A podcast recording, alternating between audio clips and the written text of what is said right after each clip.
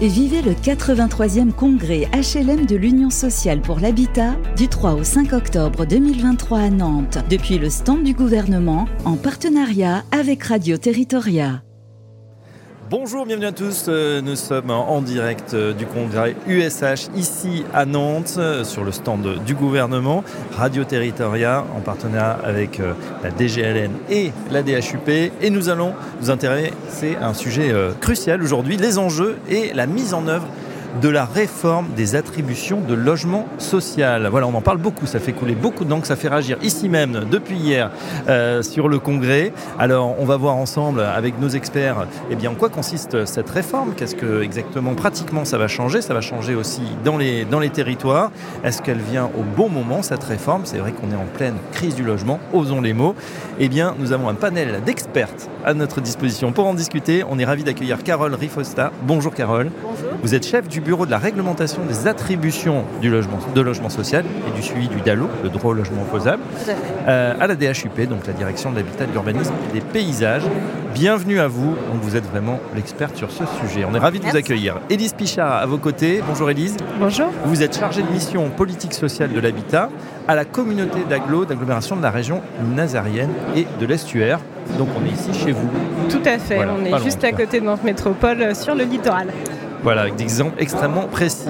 Christelle Olivier, bonjour. Bonjour. Christelle, vous êtes directrice de clientèle à la Silène. On rappelle ce que fait ce qu'est la Silène Alors Silène, c'est l'Office public de l'habitat qui gère 10 000 logements sur euh, Saint-Nazaire-Aglo et euh, Cap-Atlantique. Donc même territoire, peu ou prou. Et enfin, Frédéric Connard, bonjour. Bonjour. Vous êtes responsable d'accès au logement des publics prioritaires à la direction départementale, départementale pardon, de l'emploi, du travail et des solidarités. Et on reste en Loire-Atlantique. Bienvenue à vous. Tout à fait.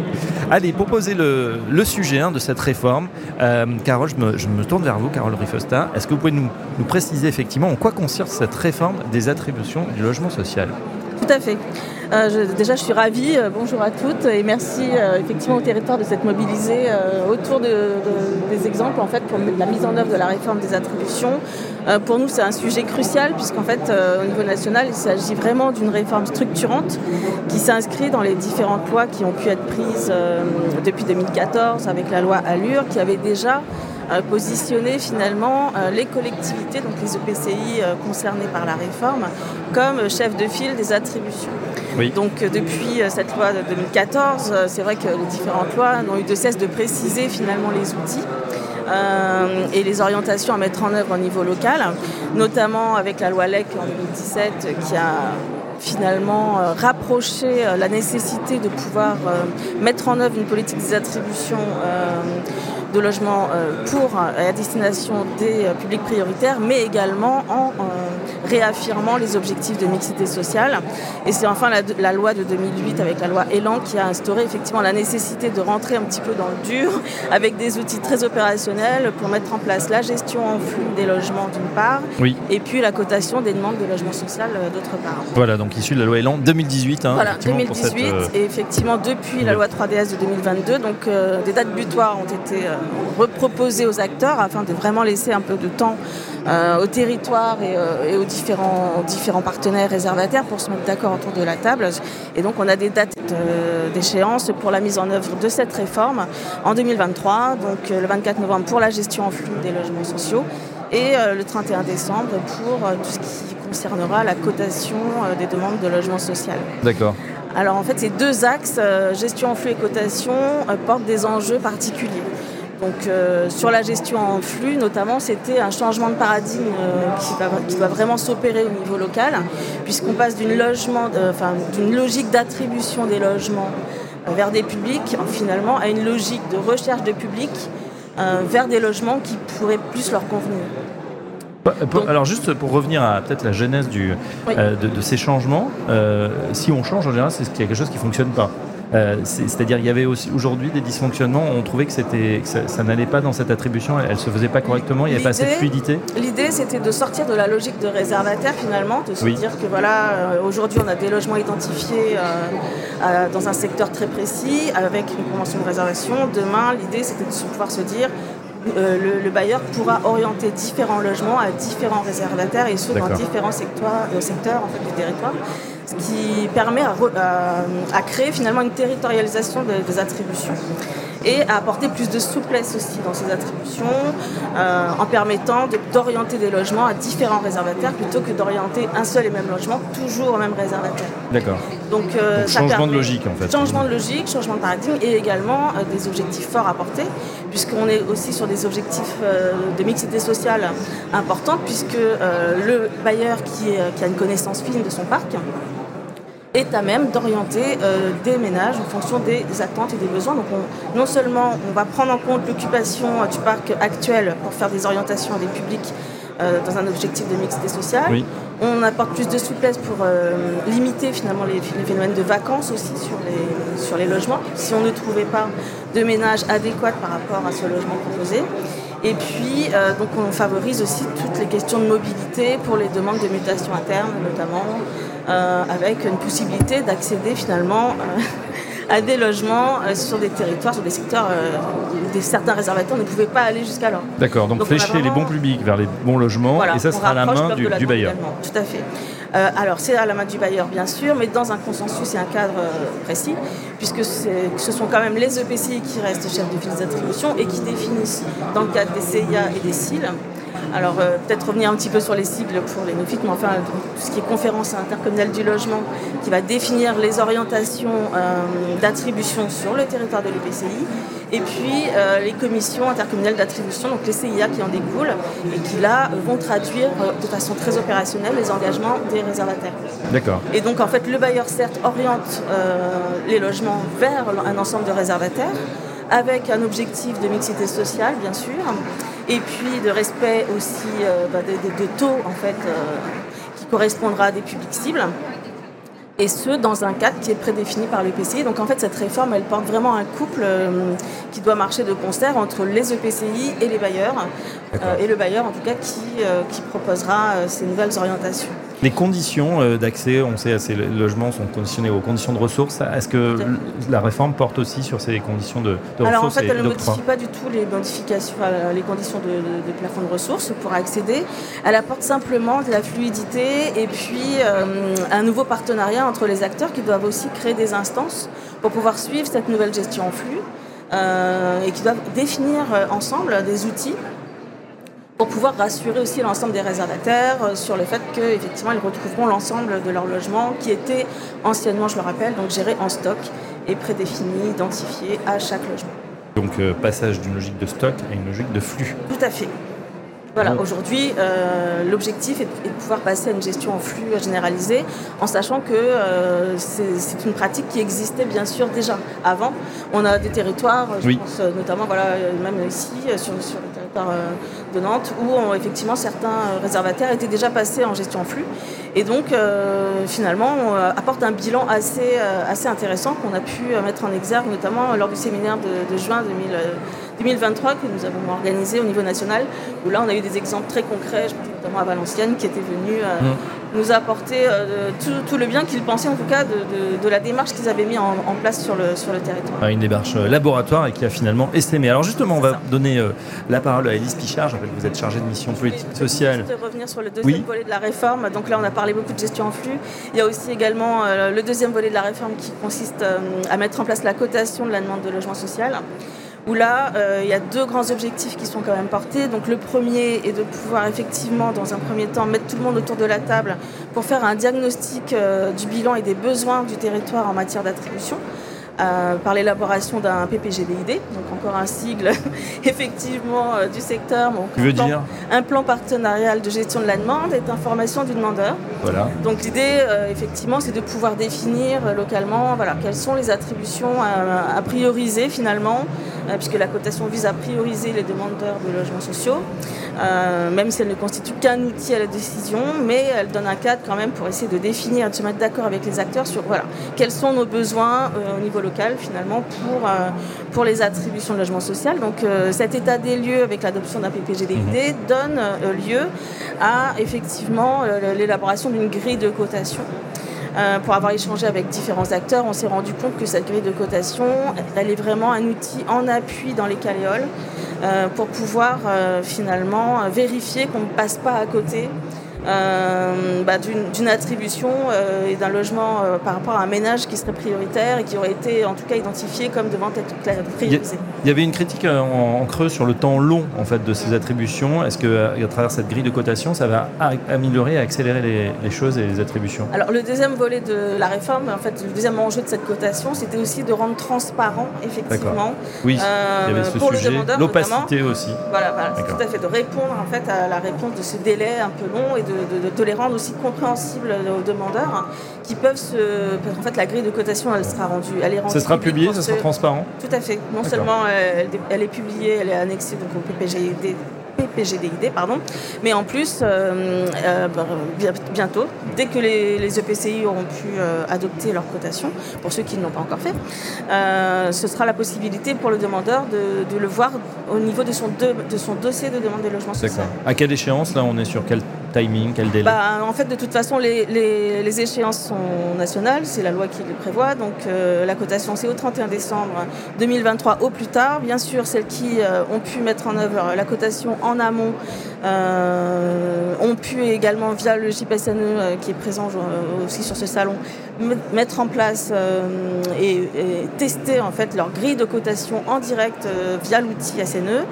Et ensuite, très rapidement, une fois que ce sera adopté avec une délibération, vont pouvoir la publier aussi dans le cadre du SNE. Ce qui fait que le demandeur aura aussi la possibilité de pouvoir se, se voir, euh, enfin voir son classement et voir pourquoi, comprendre aussi pourquoi les délais euh, Le dossier avance ou pas. Donc deux pans de la réforme, on, va, on récapitule. Hein. Premier pan, le passage d'une logique de stock à une logique de flux, à, plutôt à la main du bailleur, contrôle des OPCI, et établissement d'une grille de cotation pour plus de transparence. Élise Pichard, avec vous, on va voir justement, on va rentrer un peu dans le concret, dans le pratique.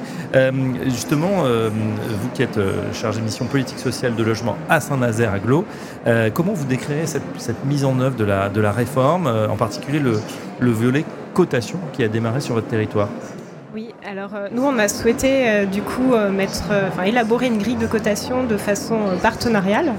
Euh, donc on a euh, réuni euh, l'ensemble des membres de notre conférence intercommunale du logement autour, autour de groupes de travail partenariaux à partir de fin 2019. Euh, donc les membres sont donc les dix communes, les bailleurs sociaux euh, dont Silène, euh, l'État, Action Logement Service, l'USH et puis aussi toutes les associations du coup qui œuvrent dans le champ du logement et également du coup le CREA-Ouest qui est le gestionnaire de notre fichier commun de la demande sur, le territoire de, la Carène et plus largement sur le territoire de la région. Euh, et donc ces groupes euh, de travail ont permis euh, de définir collectivement les critères de cotation et leur pondération. Et donc on a pu aussi tester la grille à chaque étape de réflexion grâce à notre OPH Silène. donc on a eu une méthode finalement de travail assez itérative de ce point de vue-là. Euh, et la mobilisation en fait de tous ces acteurs nous a permis de lancer notre dispositif de cotation euh, dès euh, le 1er août 2022, donc ça fait un peu plus d'un an aujourd'hui.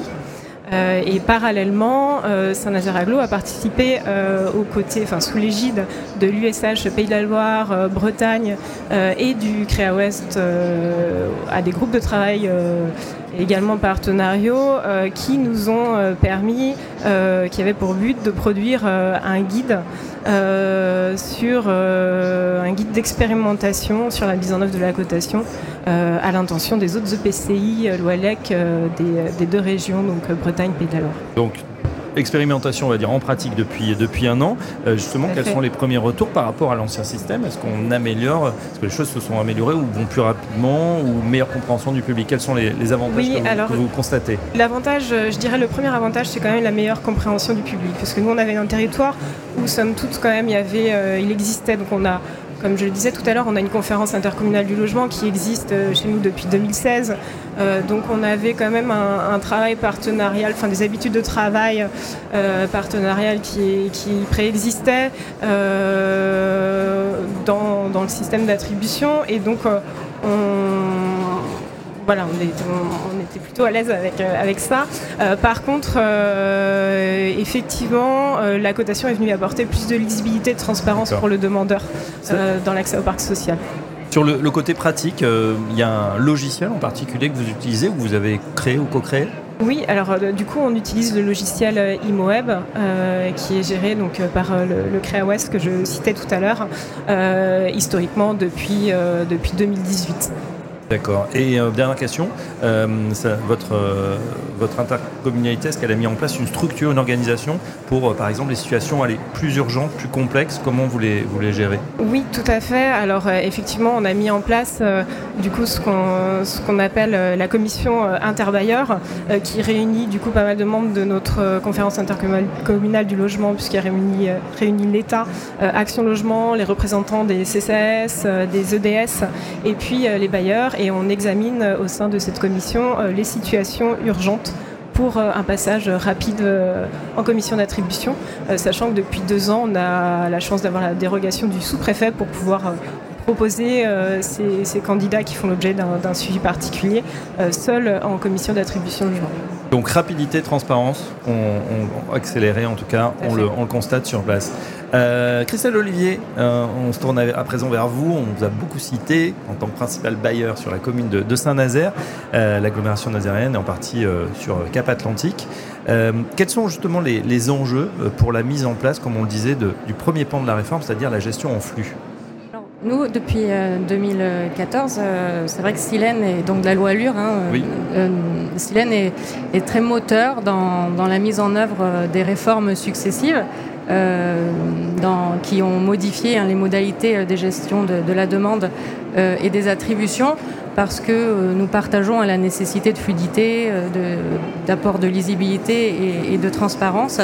mais nous les abordons en tant que bailleurs avec une logique de simplicité et, d'efficacité en gardant en tête trois enjeux principaux. Tout d'abord celui de de, respecter euh, le cadre réglementaire, d'être conforme euh, au contenu euh, du Code de la construction et, de l'habitation. et en second enjeu, en deuxième enjeu, nous avons nous, veillons à améliorer notre taux d'occupation des logements. C'est d'ailleurs un axe fort qui a été réaffirmé dans le, le, projet d'entreprise CAP 2026, donc projet d'entreprise de Silène, parce que en tant que bailleur, euh, nous devons euh, nous organiser pour euh, répondre à la demande toujours plus forte des demandeurs sur le territoire. Et puis c'est vrai qu'en pleine crise des logements, excusez-moi de me couper, mais c'est vrai qu'on ça paraît presque aberrant d'avoir des, logements vacants. alors on, imagine qu'il y a du frottement de temps en temps, que c'est pas possible tout de suite de reloger. le taux, améliorer le taux d'occupation, ça veut dire quoi pour avoir un ordre d'idée? On est, on est à combien aujourd'hui et sur quoi vous voudriez tendre?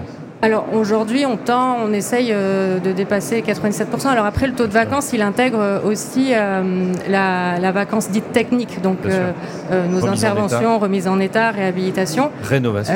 voilà, exactement, rénovation, et parfois démolition. donc, et puis le juridique aussi, où on a, c'est des temps beaucoup plus longs de faire fonctionner les assurances. et, mais sur, sur la, on va dire, tout ce que la vacance dite commerciale, on souhaite à, être à moins de 1% euh, de, taux de vacances sur notre patrimoine. C'est l'objectif qui est, fixé euh, pour les équipes parce que euh, la, maîtrise de, notre vacances impacte directement notre vacances financière et donc euh, notre taux euh, d'autofinancement. Et plus il grandit, plus nous pouvons construire donc, euh, et répondre à cette forte demande de logement sur le territoire. Moins de locataires, moins de ressources, on l'a compris. vous avez parlé des équipes justement. Qu'est-ce que vous avez mis en place pour préparer vos équipes à cette gestion, cette nouvelle gestion en flux plutôt qu'en stock? Alors c'est vrai qu'on on a beaucoup travaillé dans, dans, un cadre partenarial, mais pour les discussions préalables, notamment euh, sur les modalités d'inventaire, euh, sur euh, le contenu des conventions. Mais nous avons également réalisé un travail important en interne d'appropriation de la réforme, d'accompagnement au changement des équipes et donc au, développement d'outils. Nous, dans le cadre vraiment dans cette première phase d'appropriation euh, de, la réforme, euh, nous l'avons abordé dans une logique euh, anticipatoire en fait, pour vraiment se projeter opérationnellement et concrètement demain lorsqu'on passe en gestion en flux, comment on s'organise, comment vont vivre les équipes ce changement. on a tout de suite identifié qu'on pourrait rencontrer des freins auprès des équipes parce que ça vient complexifier le métier d'attribution des logements sur des métiers qui sont déjà complexes en termes d'engagement, de, respect des objectifs, que ce soit des engagements réglementaires nationaux ou locaux. Donc on, pressentait un sentiment de, charge mentale alourdie pour les équipes. Donc on a décidé de, réorganiser euh, nos services, euh, de créer un poste, alors euh, en partie dédié pour gérer la préparation au passage en flux et demain le pilotage en fait des indicateurs. De, donc, un nouveau poste pour la transition et ensuite le pilotage demain. Alors ça c'est vrai dans toutes les organisations, hein. les gens adorent changer sauf pour eux. Euh, il y a une vraie résistance au changement et puis c'est vrai que c'est peut-être une nouvelle conception, euh, voilà, on avait l'habitude de faire, il faut des nouvelles euh, pratiques, des nouvelles techniques, hein, peut-être un nouveau logiciel. Évidemment, ça, ça prend du temps, donc pédagogie et formation. Pédagogie, formation, et on s'appuie encore une fois sur nos partenaires, le Créa West pour développer les outils. On, va être vraiment sur du temps réel avec une nécessité de pilotage euh, pour bien veiller à, ce que les flux aussi soient bien distribués sur chaque résidence et sur chaque quartier dans une logique de mixité sociale. Donc c'est important, ça va être euh, du quotidien et peut-être euh, on, aura cette personne distribuera les flux. On est, enfin on va voilà, on va avancer en marchant. Et on aura aussi besoin de temps d'observation pour ajuster les outils, évaluer les effets euh, donc euh, voilà, on est sur un, un temps préparatoire, mais on sait que la mise en œuvre va se faire sur un temps long auprès des équipes. Très bien. On passe à vous, Frédéric euh, Connard. Je rappelle que vous êtes responsable accès au logement des publics prioritaires, direction départementale de l'emploi, du travail et des solidarités, toujours en Loire-Atlantique. première question, c'est comment l'État finalement accompagne les collectivités locales, les bailleurs sociaux dans la mise en œuvre de cette réforme, là aussi de côté pratique?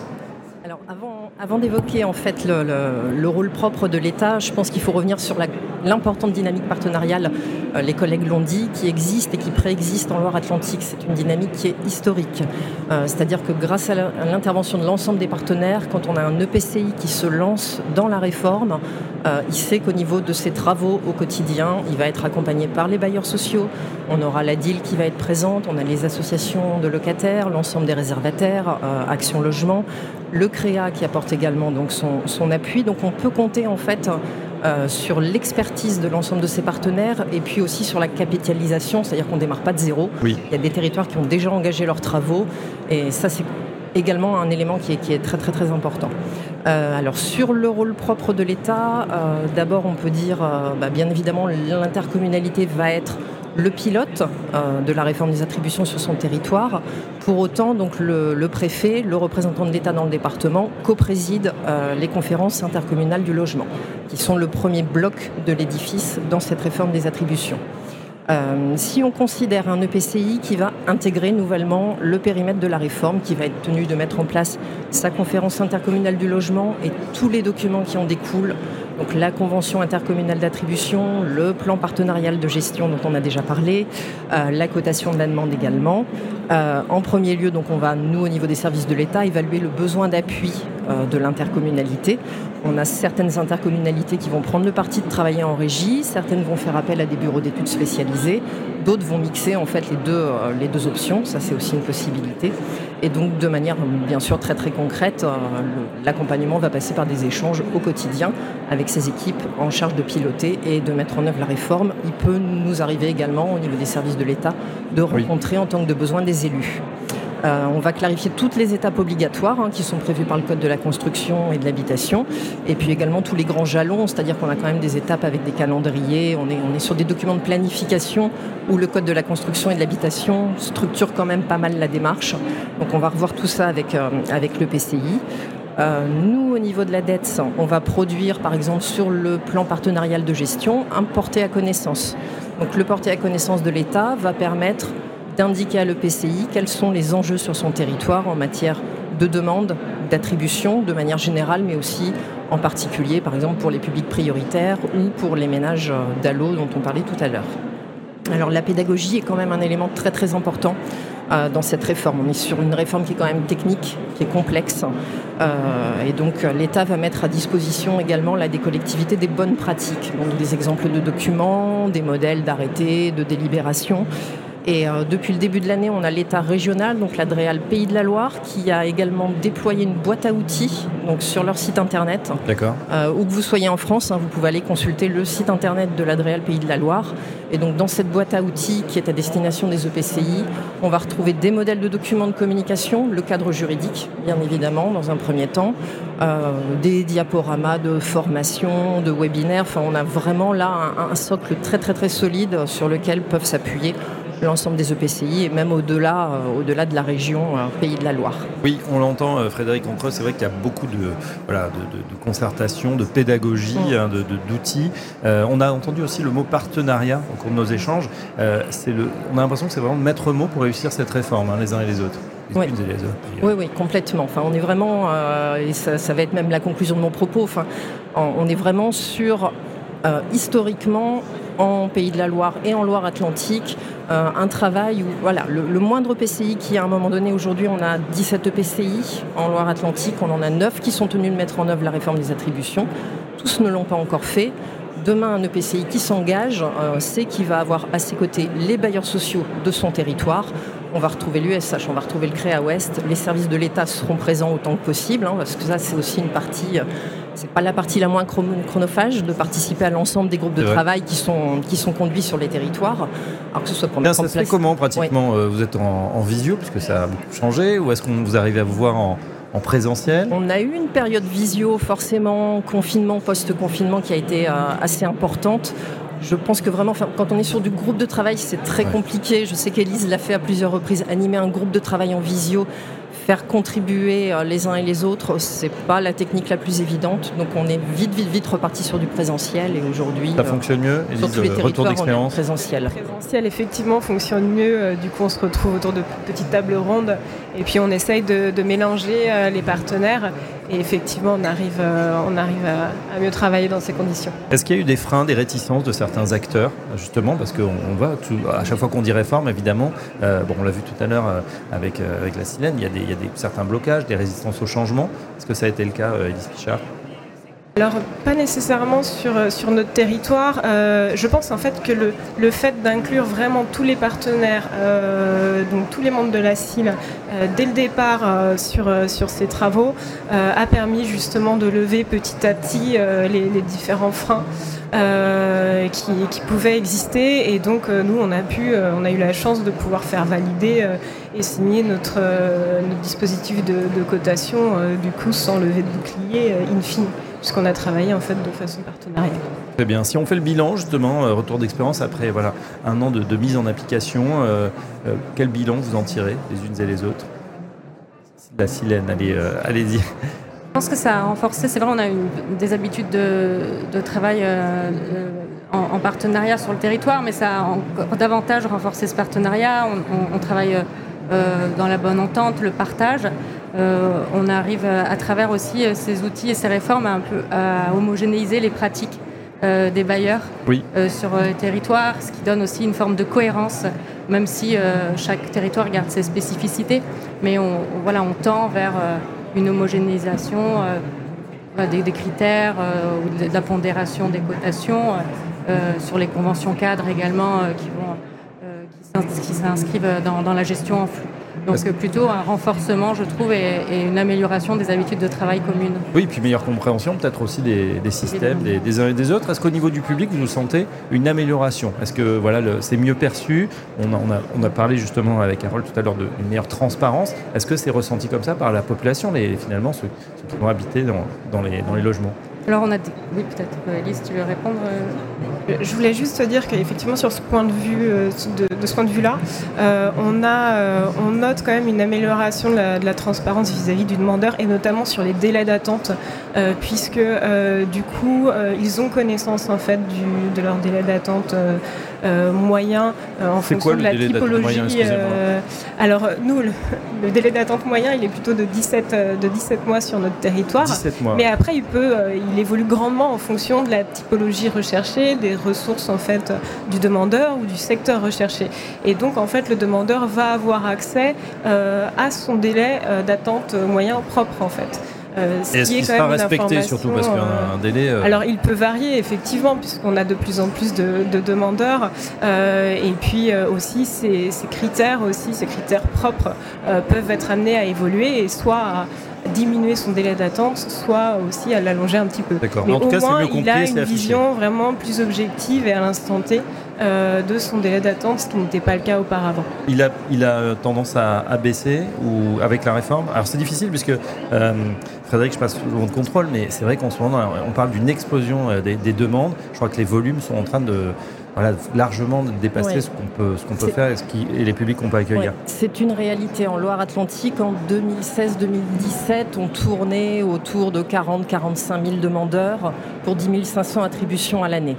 En 2022, on est à 56 000 demandeurs et on est descendu à 9 000 attributions à l'année. Et cette année, je voilà, j'ai pas de boule de cristal, mais parti comme c'est, on sera en dessous de 8 500 attributions pour l'année. Donc en fait, les, outils qu'on met en place, voilà, c'est pas eux qui permettent. On dit aussi qu'il y a une certaine, euh, un certain blocage. Les gens, euh, il y a une, voilà, une des mouvements qui ne se font plus. Euh, c'est peut-être ce qui explique aussi qu'on passe de 10 000 à 9 000 à 8 500 peut-être cette année, avec une explosion en face de, la demande. Comment on explique justement qu'il y ait de, tels écarts? C'est quoi? C'est comme disait euh, euh, Christelle tout à l'heure, parce qu'il y a des rénovations, des, travaux, ou est-ce que bah voilà, les gens finalement ne bougent plus? Alors on a d'une part la baisse de la production qui est assez sensible hein, sur la Loire-Atlantique, beaucoup moins de, de, logements sociaux qui sont agréés, qui sortent de terre. Donc euh, quand on a un programme de 100 logements qui est livré, c'est 100 attributions qui se font de manière euh, immédiate. Et d'autre part, dans le département, les bailleurs le constatent depuis 2018 euh, et l'ensemble des partenaires. On a vraiment une baisse du taux de rotation qui est très importante. Et donc les gens aujourd'hui n'arrivent plus à construire leur parcours résidentiel, à accéder au parc privé, à accéder à la propriété. Et donc quand ils intègrent le parc social, eh ils ont tendance à y rester maintenant beaucoup plus longtemps que par le passé. Pour vous qui êtes en fait des, publics, ça occasionne du coup des tensions Christelle euh, Je laisse répondre plutôt Christelle. Oui, euh, on, a, on a vécu des, périodes de tension. Euh, donc on, se forme, on accompagne les équipes pour avoir les éléments d'explication et de réponse. Et c'est vrai que la grille de cotation apporte aujourd'hui, on a développé une plaquette, donc apporte des réponses. Les, les, conseillers d'accueil qui, qui renseignent les demandeurs réexplique également les, grandes étapes et puis euh, invite euh, les demandeurs à consulter leur espace personnel sur euh, le site de la gestion de la demande qui précise, qui permet à chacun de se positionner pour comprendre en effet les délais d'attente, mais aussi points, son, nombre de, de cotations par rapport aux autres demandeurs qui souhaitent le même type de logement. Donc on, a, on peut apporter quelques éléments d'explication, mais cela reste difficile à entendre. La réalité pour du terrain, elle va pas changer. En tout cas, euh, voilà, réforme, nouveaux outils, euh, plus de transparence, pédagogie euh, dans les équipes, mais aussi vis-à-vis des publics. Et puis, je redonne la parole à Carole Rifosta. On va quand même bah, voilà, se poser la question à quelques semaines, mois des échéances. Qu'est-ce qu'on peut dire aux différents acteurs qui sont présents aujourd'hui et qui nous écoutent aussi pour les motiver à respecter justement le calendrier de mise en place? Alors moi je vais plutôt rebondir effectivement sur ce que j'ai entendu et que je partage, hein, puisque c'est euh, à peu près les mêmes retours qu'on a euh, des autres euh, territoires qui sont volontaires. donc j'ai entendu notamment la notion de complexité de la réforme. donc effectivement, on, a, pris la mesure hein, de cette complexité, puisque c'est une réforme assez technique, effectivement, qui demande aussi des évolutions de, mode de faire finalement euh, dans les équipes, des réorganisations, on, l'a vu avec, euh, chez, les, chez, les, chez Bayer Silène. Mais du coup, euh, j'ai envie de dire qu'on est aujourd'hui un peu avec cette notion de complexité qui est derrière nous, puisque on a eu le temps depuis la loi Elan en fait, d'expliquer, de, faire des séminaires, d'accompagner les différents territoires. C'est vrai qu'au niveau national, on, a mis un programme d'animation aussi pour accompagner les territoires avec des clubs, avec les DREAL, les DETS qui sont à la manœuvre à côté des acteurs et des réservataires. Et donc, il y a eu tout un, travail d'explication de, de, la réforme qui a été fait. Donc, la complexité, je pense que globalement, maintenant, les, bailleurs ont compris comment mettre en place ces, outils. après, effectivement, c'est ce que vous disiez, c'est qu'il faut, il faut le mettre en pratique réellement et voir après comment ça, ça évolue. Mais justement, c'est l'objet de cette réforme, c'est de la faire vivre. Oui. Donc sur la complexité, je dirais voilà, premier point, Donc, on peut passer le pas d'après. Elle est réelle, mais elle est accompagnée aujourd'hui. Voilà, accompagnée. Puis je pense que maintenant, euh, elle est comprise aussi. Euh, les enjeux sont compris aussi, donc euh, c'est un premier élément. Oui, et puis on a des démonstrateurs, on a des exemples maintenant, des, territoires où ça fonctionne. bon voilà, on peut prendre son téléphone et dire, bah voilà, bah, nous on est en Aquitaine, on est en, voilà, ailleurs, qu'est-ce qui se passe, qu'est-ce qui se passe chez vous Partage des bonnes pratiques, retour d'expérience, effectivement. ce qu'on a vu aussi pas mal, c'était la nécessité parfois des territoires qui n'ont pas les moyens de porter cette réforme, hein, même au niveau des moyens en ETP, hein, tout simplement. Euh, et donc au niveau régional, en bras, fait, euh, oui, voilà, en bras aussi, hein, donc en temps, voilà, de, disponible. Donc ce qui s'est passé dans certains territoires, c'est aussi de faire jouer la solidarité au niveau régional. parfois, on nous a fait savoir qu'effectivement, il y avait des documents qui ont été réalisés au niveau d'un département et qui ont pu être essaimés sur les autres départements à, titre de modèle. Donc ça, c'est des bonnes pratiques aussi qu'on peut, qu'on peut utiliser et des leviers qu'il faut, qu'il faut prendre en fait en compte pour, euh, pour se mettre en ordre de bataille par rapport à ces échéances qui, je sais, sont, assez courtes hein, pour certains, hein, puisque on a aussi des retours comme quoi les discussions commencent à peine à se mettre en place euh, en septembre là, mais bon, euh, je dirais l'important c'est de, de, pouvoir engager cette, cette réforme-là et puis de s'engager, d'avoir aussi un consensus avec les acteurs qui, sont, qui sont autour de la table pour pouvoir lancer cette, cette réforme. Donc les constats qu'on a fait aussi, c'est que hum, la, notion de convention cadre euh, que vous aviez évoquée est importante. Euh, parce que ça permet finalement de créer de la confiance entre les différents réservataires, euh, le, meilleur moyen de mettre en place la réforme, notamment sur le volet gestion en flux, c'est de rassurer les réservataires, de leur donner des outils, de leur présenter les instances de suivi euh, et de bilan qui seront présentés euh, en fait aux différents acteurs pour qu'ils puissent euh, être sûrs de pouvoir s'engager sereinement dans, dans, une relation partenariale de confiance.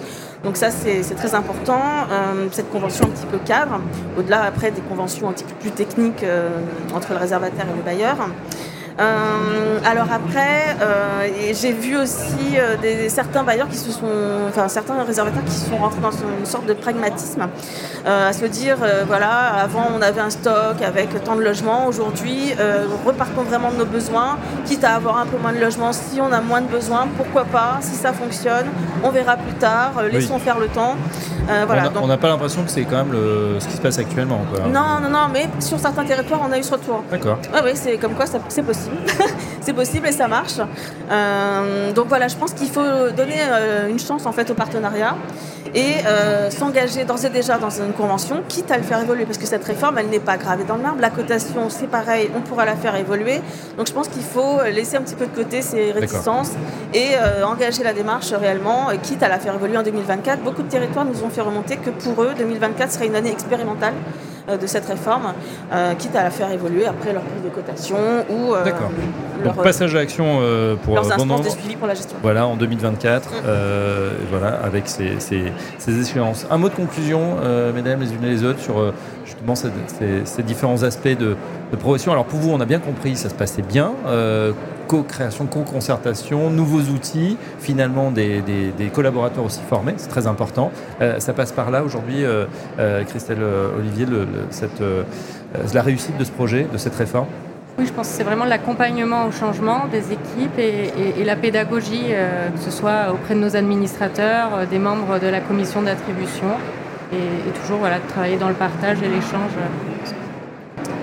Élise, Élise Pichard oui, je partage euh, complètement ce qui vient d'être dit. Euh, effectivement, euh, nous, nous sommes placés par la réforme en tant que chef de file en fait, de la réforme des attributions, par la réglementation. mais nous sommes également réservataires du parc social et donc on accompagne nos dix communes au changement justement avec la cotation et puis la gestion en flux. Ouais, l'accompagnement au changement, très important dans, toute réforme. Un dernier mot également, Frédéric, Frédéric Alors, sur la, cotation, aujourd'hui, on a effectivement la Carène et puis également la Métropole qui vient de mettre en place sa cotation en tout début de, semaine. C'est effectif depuis lundi. On a des travaux qui sont engagés dans deux autres PCI. Euh, qui sont Clisson, Sèvres, Ménaglo et puis Cap Atlantique. Après, les autres PCI, il y a encore ces démarches-là à initier.